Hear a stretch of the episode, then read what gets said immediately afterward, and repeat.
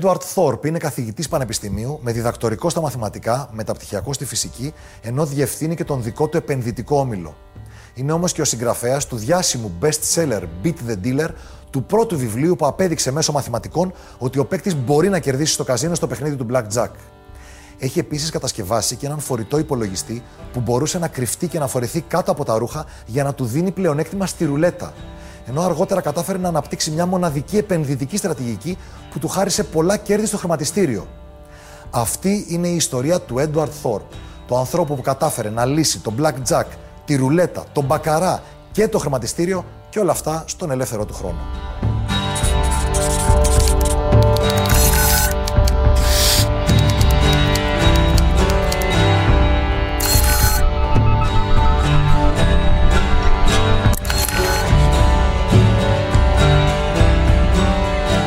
Ο Έντουαρτ Θόρπ γεννήθηκε στο Σικάγο τον Αύγουστο του 1932, πάνω στην κορύφωση των επιπτώσεων του οικονομικού κράχου του 1929. Ο πατέρας του, που είχε πολεμήσει στον Πρώτο Παγκόσμιο Πόλεμο, δούλευε διαρκώς για να στηρίξει την οικογένειά του. Όταν ο Έντουαρτ ήταν 9 ετών, ο πατέρας του κλήθηκε ξανά στο στρατό για να υπηρετήσει στον Δεύτερο Παγκόσμιο Πόλεμο. Έτσι, η μητέρα του αναγκάστηκε να πιάσει δουλειά και ο Έντουαρτ έμενε συχνά σπίτι μόνος του, οπότε άρχισε να εξερευνά κόσμος όπως έχει γράψει ο ίδιος, κόσμους τόσο τον πραγματικό όσο και φανταστικούς κόσμους, μέσα από τα βιβλία που του είχε αφήσει ο πατέρας του. Ο πατέρας του επέζησε και από τον Δεύτερο Παγκόσμιο Πόλεμο και όταν ο Έντουαρτ ήταν 10 ετών, η οικογένειά του εγκαταστάθηκε στην Καλιφόρνια. Ο Έντουαρτ είχε πολύ ιδιαίτερα χόμπι όταν ήταν μικρός, όπως το να φτιάχνει και να δοκιμάζει τις δικές του εκρηκτικές ύλε ή να παίζει σκάκι απομακρυσμένα με διάφορους αντιπάλους μέσω ραδιοασυρμάτου. Ω μαθητής, έβαλε στόχο να σπουδάσει, παρότι η οικογένειά του δεν είχε τα οικονομικά μέσα να τον στηρίξει στις σπουδές του και παρότι από την περιοχή του κανείς δεν πήγαινε στο κολέγιο. Για να μαζέψει τα χρήματα έκανε διάφορες δουλειές, αλλά πήγαινε και σε διάφορους διαγωνισμούς, μαθητικούς διαγωνισμούς που έδιναν μικρές υποτροφίες και μερικά χρηματικά έπαθλα. Έτσι, λίγο καιρό μετά, μέσα από τις δουλειές του και από κάποιους διαγωνισμούς που κέρδισε, ο Έντουαρτ Θόρπ είχε μαζέψει τα χρήματα που χρειαζόταν για να στηρίξει τις πρώτες του σπουδές. Η δίψα του να μάθει καινούργια πράγματα, η επιμονή του να επιλύσει όποιο πρόβλημα τον απασχολούσε, σε συνδυασμό με την εκπληκτική του ευφυα, ήταν αυτά που έθεσαν τα θεμέλια για την τεράστια επιτυχία που είχε αργότερα τόσο στον κόσμο των τυχερών παιχνιδιών, όσο και στον ακαδημαϊκό κόσμο, αλλά και σε αυτόν του χρηματιστηρίου.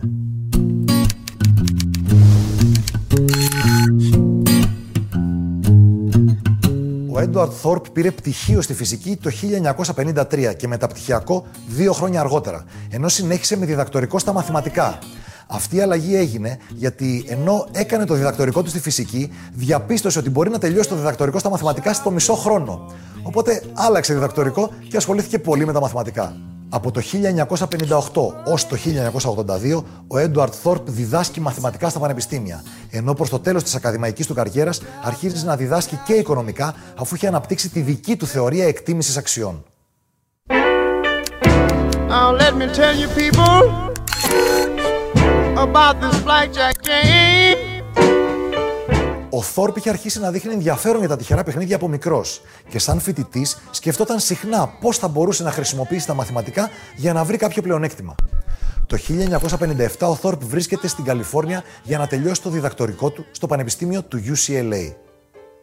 Εκείνο το καλοκαίρι, στις διακοπές του, πέφτει στα χέρια του ένα κείμενο που έλεγε για μια στρατηγική που μπορεί να χρησιμοποιηθεί στο Blackjack για να μειώσει ο παίκτης το πλεονέκτημα του καζίνο σε λιγότερο από 1%. Και αυτό του κίνησε το ενδιαφέρον. Ο Θόρπ δεν είχε παίξει ποτέ του Blackjack, αλλά αποφάσισε διαβάζοντας αυτή τη θεωρία να πάει να δοκιμάσει την τύχη του στα τραπέζια του Las Vegas που ήταν και κοντά. Εκεί έχασε τα λίγα χρήματα που είχε πάρει μαζί του μόλις σε 40 λεπτά. Αλλά στην πορεία κατάλαβε ότι ούτε οι παίχτες αλλά ούτε και οι άνθρωποι του καζίνο κατάλαβαν πραγματικά τι συμβαίνει στο παιχνίδι. Έτσι ο Θόρπ άρχισε να σκέφτεται όλο ένα και περισσότερο αυτό το παιχνίδι, το Blackjack, πιο πολύ σαν ένα ενδιαφέρον ερέθισμα, σαν διάλειμμα από την ακαδημαϊκή του καριέρα. Για να μπορέσει να αποδείξει με μαθηματικό τρόπο ότι το παιχνίδι του Blackjack μπορούσε όντως να κερδιθεί, έπρεπε να κάνει πρώτα έναν τεράστιο όγκο υπολογισμών με το χέρι. Ξεκίνησε λοιπόν αυτό το φιλόδοξο έργο, αλλά στην πορεία διαπίστωσε ότι δεν θα το έφταναν ούτε τρεις ζωές για να το ολοκληρώσει. Το 1959 βρίσκεται στο Πανεπιστήμιο MIT και διδάσκει εκεί. Εκεί έχουν έναν υπολογιστή IBM 704, στον οποίο μπορεί να προγραμματίσει σε γλώσσα Fortran 2. Ξεκινάει λοιπόν από το καλοκαίρι του 1959 και για 1,5 χρόνο ο Θόρπ περνάει δεδομένα στον υπολογιστή και ο υπολογιστής βγάζει αποτελέσματα. Μετά από 1,5 χρόνο δουλειάς, έχει τις αποδείξεις στα χέρια του. Είναι σίγουρος πλέον. Το παιχνίδι του Blackjack μπορεί όντως να κερδιθεί. Για αυτόν το πρόβλημα ήταν περισσότερο μαθηματικής φύσης. Και κυρίως να πάει κόντρα στην επικρατούσα άποψη ότι τα καζίνο και τα παιχνίδια τους δεν μπορούν να κερδιθούν από κανέναν. Και φαίνεται ότι το είχε καταφέρει.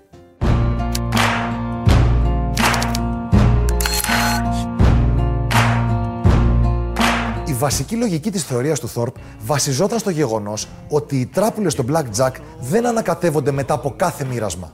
Έτσι η σύνθεση της τράπλας αλλάζει καθώς φεύγουν φύλλα. Αν λοιπόν ένας παίκτης μπορεί να βλέπει τα φύλλα που φεύγουν και να τα υπολογίζει, θα μπορεί να καταλαβαίνει πότε η σύνθεση της τράπλας που απομένει έχει πλεονέκτημα υπέρ του παίκτη και πότε υπέρ του καζίνο.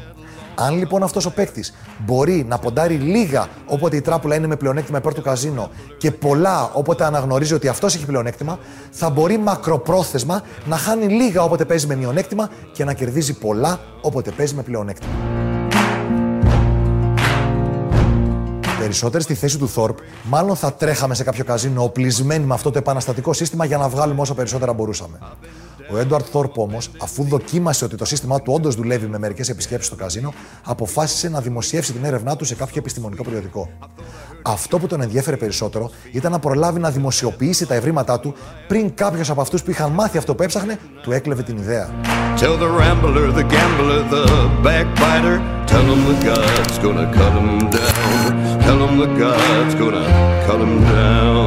Στην αρχή οι συνάδελφοι του Θόρπ τον αντιμετώπισαν επικριτικά από τη στιγμή όμως που δημοσιεύτηκε η έρευνά του, άρχισε να δέχεται τηλεφωνήματα από ανθρώπους που τον παρακάλαγαν να παίξει για αυτούς με το νέο του σύστημα. Και τα καζίνο τον αντιμετώπισαν επικριτικά, φτάνοντας να τους στέλνουν προσκλήσεις για να πάει στα καζίνο σε μια προσπάθεια να τον γελιοποιήσουν.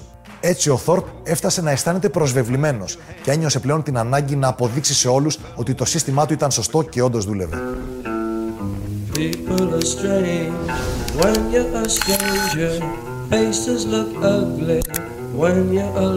Ένας από τους ανθρώπους που πίεζαν έντονα τον Θόρπ να πάνε στο Las Vegas για να παίξουν με το σύστημά του ήταν ο Μάνι Κίμελ, ένας γνωστός επιχειρηματίας και διάσημος για τις γνώσεις του πάνω στα τυχερά παιχνίδια.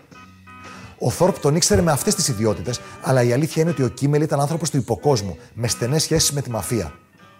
Μετά λοιπόν από την προκλητική στάση των καζίνο, και την έντονη πίεση από τον Κίμελ, ο Θόρπ αποφάσισε να δεχτεί την πρόσκληση και να πάνε μαζί στο Las Vegas για να αποδείξουν σε όλους ότι το σύστημά του μπορούσε να λειτουργήσει.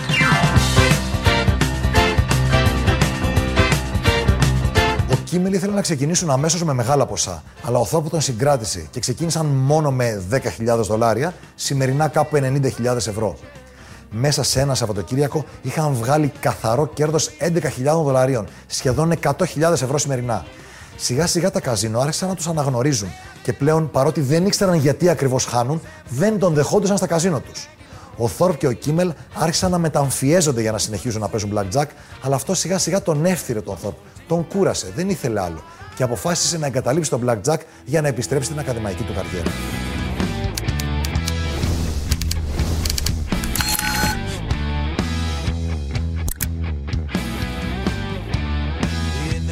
Τα καζίνο συνέχισαν να αγνοούν τον Θόρπ και το σύστημά του. Και αυτός το άφησε στην άκρη, σαν ένα αποκούμπι. Ήξερε ότι αν ποτέ χρειαστεί χρήματα, θα έχει έναν εύκολο τρόπο να τα βγάλει. Κάποια στιγμή όμως σκέφτηκε ότι θα ήταν αρκετά διασκεδαστικό αν αυτή τη θεωρία τη γνώρισε πολλοί κόσμος και τα καζίνο είχαν ξαφνικά να αντιμετωπίσουν δεκάδες ή εκατοντάδες χιλιάδες παίχτες που θα έπαιζαν με την κερδοφόρα στρατηγική. Έτσι αποφασίζει να τη δημοσιοποιήσει σε βιβλίο. Το Beat the Dealer δημοσιεύτηκε το 1966 και έγινε αμέσως ανάρπαστο. Και ξαφνικά τα καζίνο γέμισαν με παίχτες που έπαιζαν με αυτή τη στρατηγική και τους κέρδιζαν. Ο Θόρπ είχε ανακαλύψει τον τρόπο να κερδίζει τα καζίνο, κάτι που έμοιαζε αδιανόητος τότε, αλλά δεν τον εκμεταλλεύτηκε. Αυτό που τον ένοιαζε περισσότερο τότε δεν ήταν να βγάζει πολλά χρήματα όπως έχει πει ο ίδιος. Ήταν να μαθαίνει καινούργια πράγματα και να βρίσκεται μέσα σε πανεπιστήμια. Παράλληλα όμως, το άρεσε να κάνει πράγματα τα οποία δεν μπορούσαν να κάνουν οι άλλοι. Όπως είχε φανεί από τότε που ήταν μικρός και έφτιαχνε τις δικές του εκρηκτικές ύλε όταν οι συμμαθητές του έπαιζαν καουμπόιδες και Ινδιάνους.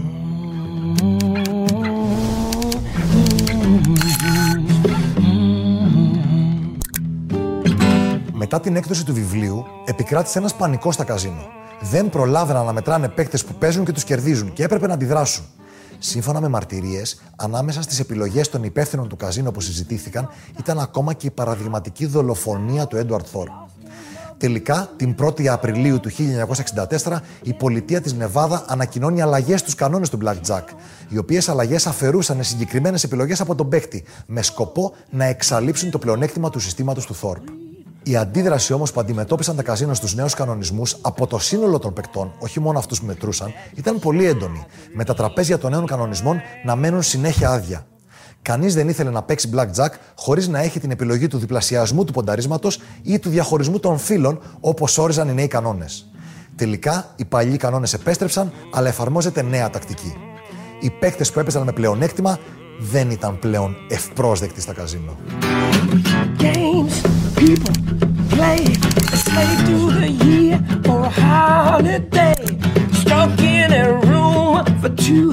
Το παιχνίδι του καζίνο που πάντα ενθουσίαζε τον Θόρπ ήταν αυτό της ρουλέτας, αφού η κίνηση της μπύλιας του θύμιζε την κίνηση των πλανητών στο ηλιακό σύστημα.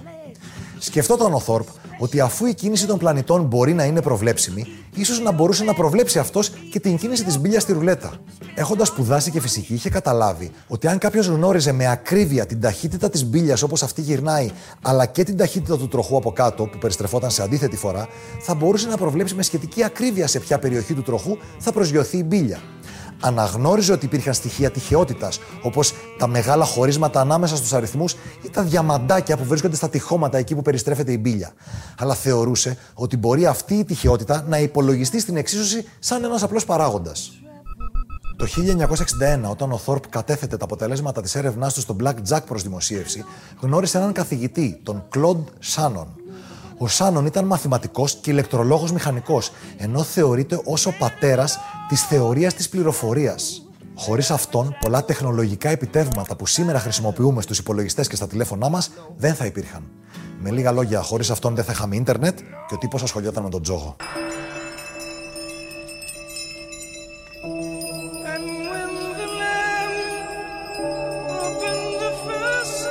Ο Σάνον είχε σημαντικό έργο και στην κρυπτογραφία, με τις ανακαλύψεις τους σε αυτόν τον τομέα να προστατεύουν τις επικοινωνίες των συμμαχικών δυνάμεων κατά τη διάρκεια του Δεύτερου Παγκοσμίου Πολέμου.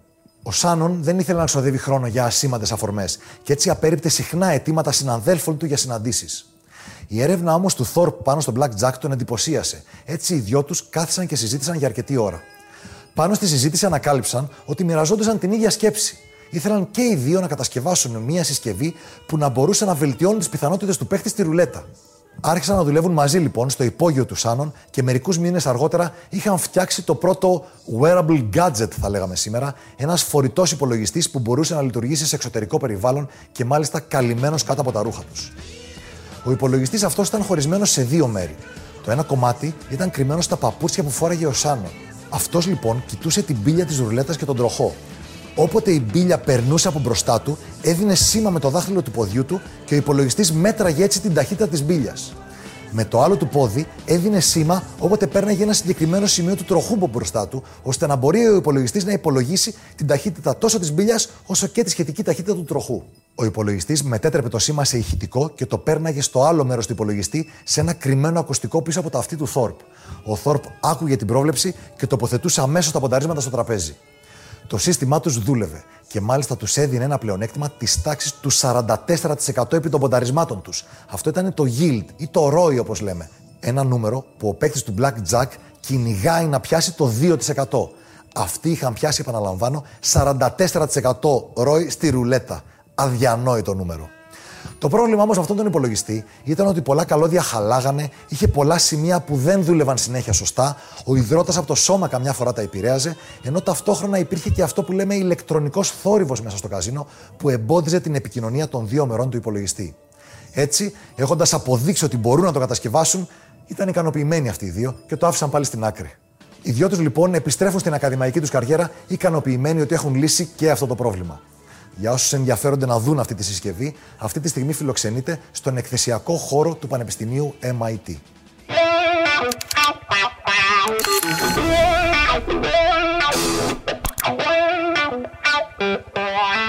Παράλληλα με την κατασκευή του υπολογιστή για τη ρουλέτα και καθώς ο Θόρπ και ο Σάνον επισκέπτονται τα καζίνο για να μελετήσουν τις ρουλέτες, βλέπουν και άλλα παιχνίδια και παρατηρούν ένα λάθος στον μπακαρά και συγκεκριμένα στα side bets. Έτσι οι δυο τους αρχίζουν να κάθονται σε αυτά τα τραπέζια και να βγάζουν αρκετά χρήματα.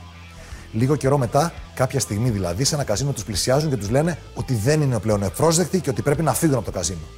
Επιστρέφοντας στο σπίτι του ο Θόρπ από εκείνο το βράδυ, διαπιστώνει ενώ βρίσκεται στην εθνική οδό με μεγάλη ταχύτητα, περίπου 120 χιλιόμετρα όπως λέει ο ίδιος, ότι ξαφνικά το γκάζι του έχει κολλήσει και τα φρένα του δεν λειτουργούν.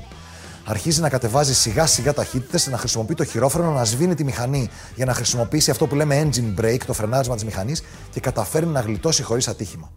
Πηγαίνει το αυτοκίνητό του σε ένα μηχανικό που το κοιτάει και του λέει: Το αυτοκίνητό σου έχει πειραχτεί σίγουρα και μάλιστα με τόσο περίεργο τρόπο που δεν τον έχω ξαναδεί ποτέ στη ζωή μου.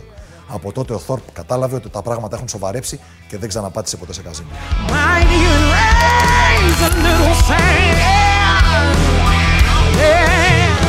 Τα χρήματα που έχει κερδίσει ο Θόρπ από το Blackjack και από τις πωλήσεις του βιβλίου του αποφασίζει να τα επενδύσει στο χρηματιστήριο. Αλλά δεν τα πηγαίνει καθόλου καλά. Εκνευρίστηκε που έχασε όμως και έτσι ξοδεύει τα καλοκαίρια του 1964 και του 1965 διαβάζοντας ό,τι μπορεί να βρει για τις επενδύσεις. Κάπου εκεί καταλαβαίνει ότι μπορεί να βγάλει πλεονέκτημα και στο χρηματιστήριο. Βλέπει ότι κάποιες αξίες παραγόγων μπορούν να εκτιμηθούν με μεγάλη ακρίβεια, βρίσκοντας έτσι ποιες αξίες είναι υπερτιμημένες και ποιες υποτιμημένες. Μετά από αρκετή μελέτη, ανακαλύπτει έναν τρόπο να επενδύει με μηδενικό ρίσκο, εξασφαλίζοντας σίγουρα κέρδη. Εκείνη την περίοδο γνωρίζει τον Σιν Κασούφ, έναν οικονομολόγο που έχει φτάσει στα ίδια συμπεράσματα που έχει φτάσει και ο Θόρπ και μάλιστα αρκετά χρόνια νωρίτερα. Τα τελευταία τρία χρόνια ο Κασούφ έχει βάλει στην πράξη τις γνώσεις του και κερδίζει ήδη στο χρηματιστήριο. Οι δυο τους δουλεύουν μαζί και μέσα σε δύο χρόνια δημοσιεύουν τα ευρήματά τους στο νέο βιβλίο του Θόρπ Beat the Market. Το Beat the Market έγινε ανάρπαστο και ενέπνευσε πάρα πολλούς να ασχοληθούν με αυτή τη θεωρία και να την εξελίξουν. Ενώ άλλοι, οπλισμένοι με τις γνώσεις που μοίρασαν απλόχερα ο Θόρπ και ο Κασούφ, μπόρεσαν να κερδίσουν εκατομμύρια στο χρηματιστήριο. Παράλληλα, ο Θόρπ είχε αρχίσει να διαχειρίζεται τις δικές του επενδύσεις και μάλιστα με τεράστια επιτυχία. Δημιουργεί ένα επενδυτικό κεφάλαιο και μέσα στα επόμενα 19 και πλέον χρόνια φτάνει σε μέση ετήσια απόδοση της επενδύσει του το 19,1% καταγράφει 227 κερδοφόρους μήνες από τους 230 που διαχειριζόταν το συγκεκριμένο κεφάλαιο και μάλιστα στο χειρότερο του μήνα οι απώλειές του ήταν της τάξης λιγότερο του 1%. Στη συνέχεια διαχειρίζεται και ένα ακόμα διαφορετικό φαντ που δημιουργεί ο ίδιος με ακόμα μεγαλύτερη επιτυχία με μέση ετήσια απόδοση κοντά στο 21%.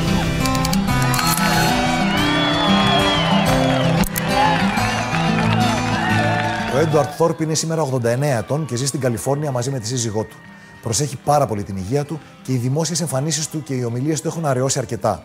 Μία όμως εκδήλωση από την οποία δεν λείπει ποτέ είναι το Black Jack Annual Ball, η ετήσια εκδήλωση στην οποία πάνε οι μεγαλύτεροι παίκτες του Black Jack στον κόσμο μαζί με κάποιους άλλους επιτυχημένους τζογαδόρους σε διάφορους άλλους τομείς. Όταν μια φορά ρώτησαν λοιπόν τον Έντουαρτ Θόρπ ποια ήταν η τελευταία φορά που μπήκε σε καζίνο, θυμήθηκε μια ιστορία από το 2012 και από το Black Jack Annual Ball. Ο Θόρπ θυμόταν να μιλάει με τον Johnny Chang, ένα από τα ιδρυτικά στελέχη της ομάδας του MIT που κέρδισε τα καζίνο στο Black Jack, η ιστορία της οποίας έχει αποτυπωθεί στην ταινία 21, όχι με μεγάλη ακρίβεια. Όταν λοιπόν ο Chang και ο Θόρπ συζητούσαν μετά από λίγη ώρα, του λέει ο Chang: Πάμε να βγούμε φωτογραφία μπροστά από ένα τραπέζι Black Jack. Βρισκόταν στο καζίνο Άρια του Las Vegas. Όταν πήγαν μπροστά από το τραπέζι, ο ντίλερ τους ενημερώνει ότι δεν μπορούν να βρουν φωτογραφία. Με τον Τσάνγκ να απαντάει αμέσως: Ε, OK, okay, ας παίξουμε τότε. Κάθονται λοιπόν στο τραπέζι με τον Τσάνγκ να βγάζει ένα ρολό από εκατοστάδολαρα αξίας 20.000 δολαρίων. Δίνει τα μισά στον Θόρπ και ξεκινάν να παίζουν. Μετά από λίγο έρχεται δίπλα τους και κάθεται μια κυρία από την Ανατολική Ευρώπη, όπως την περιγράφει ο Θόρπ, η οποία παρατηρεί τον Τσάνγκ να παίζει πολύ περίεργα ο Τσάνγκ που είχε αναπτύξει το δικό του σύστημα μέτρησης έπαιρνε αποφάσεις που έμοιαζαν ακραίες στον απλό θεατή. Έτσι, η κυρία σκύβει στο Τσάνγκ και του λέει ότι δεν παίζει καλά, ότι πρέπει να παίξει καλύτερα, ότι πρέπει να διαβάσει κάποιο βιβλίο για να μάθει Blackjack. Ο Τσάνγκ δεν της είπε τίποτα, της είπε ότι έχει δίκιο και ότι θα προσπαθήσει να βελτιωθεί ο ίδιος σαν παίχτης. Μετά από λίγο σηκώνονται από το τραπέζι έχοντας κερδίσει 4.000 δολάρια και δεν ξαναπάτησαν ποτέ σε καζίνο οι δυο τους.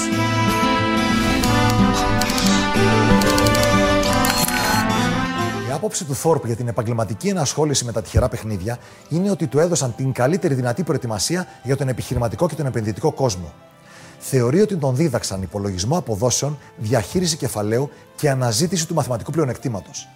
Θεωρεί ότι είναι ιδιαίτερα σημαντικό να μπορείς να εκλογικεύσεις γιατί θεωρείς ότι έχεις πλεονέκτημα στην κάθε κατάσταση που επενδύεις. Ο Θόρπ έχει ήδη δημοσιεύσει έξι βιβλία, το πιο πρόσφατο τον Ιανουάριο του 2017, το οποίο είναι η αυτοβιογραφία του με τίτλο A Man for All Markets. περιλαμβάνει από μνημονεύματά του συμβουλές για επενδυτές και γενικές σκέψεις για το τι είναι σημαντικό στη ζωή. Η συμβουλή που ο Θόρπ θεωρεί ως την πιο σημαντική είναι: Βρες μια κατάσταση στην οποία έχεις πλεονέκτημα. Ένα παιχνίδι που σου ταιριάζει και δουλεύει για σένα.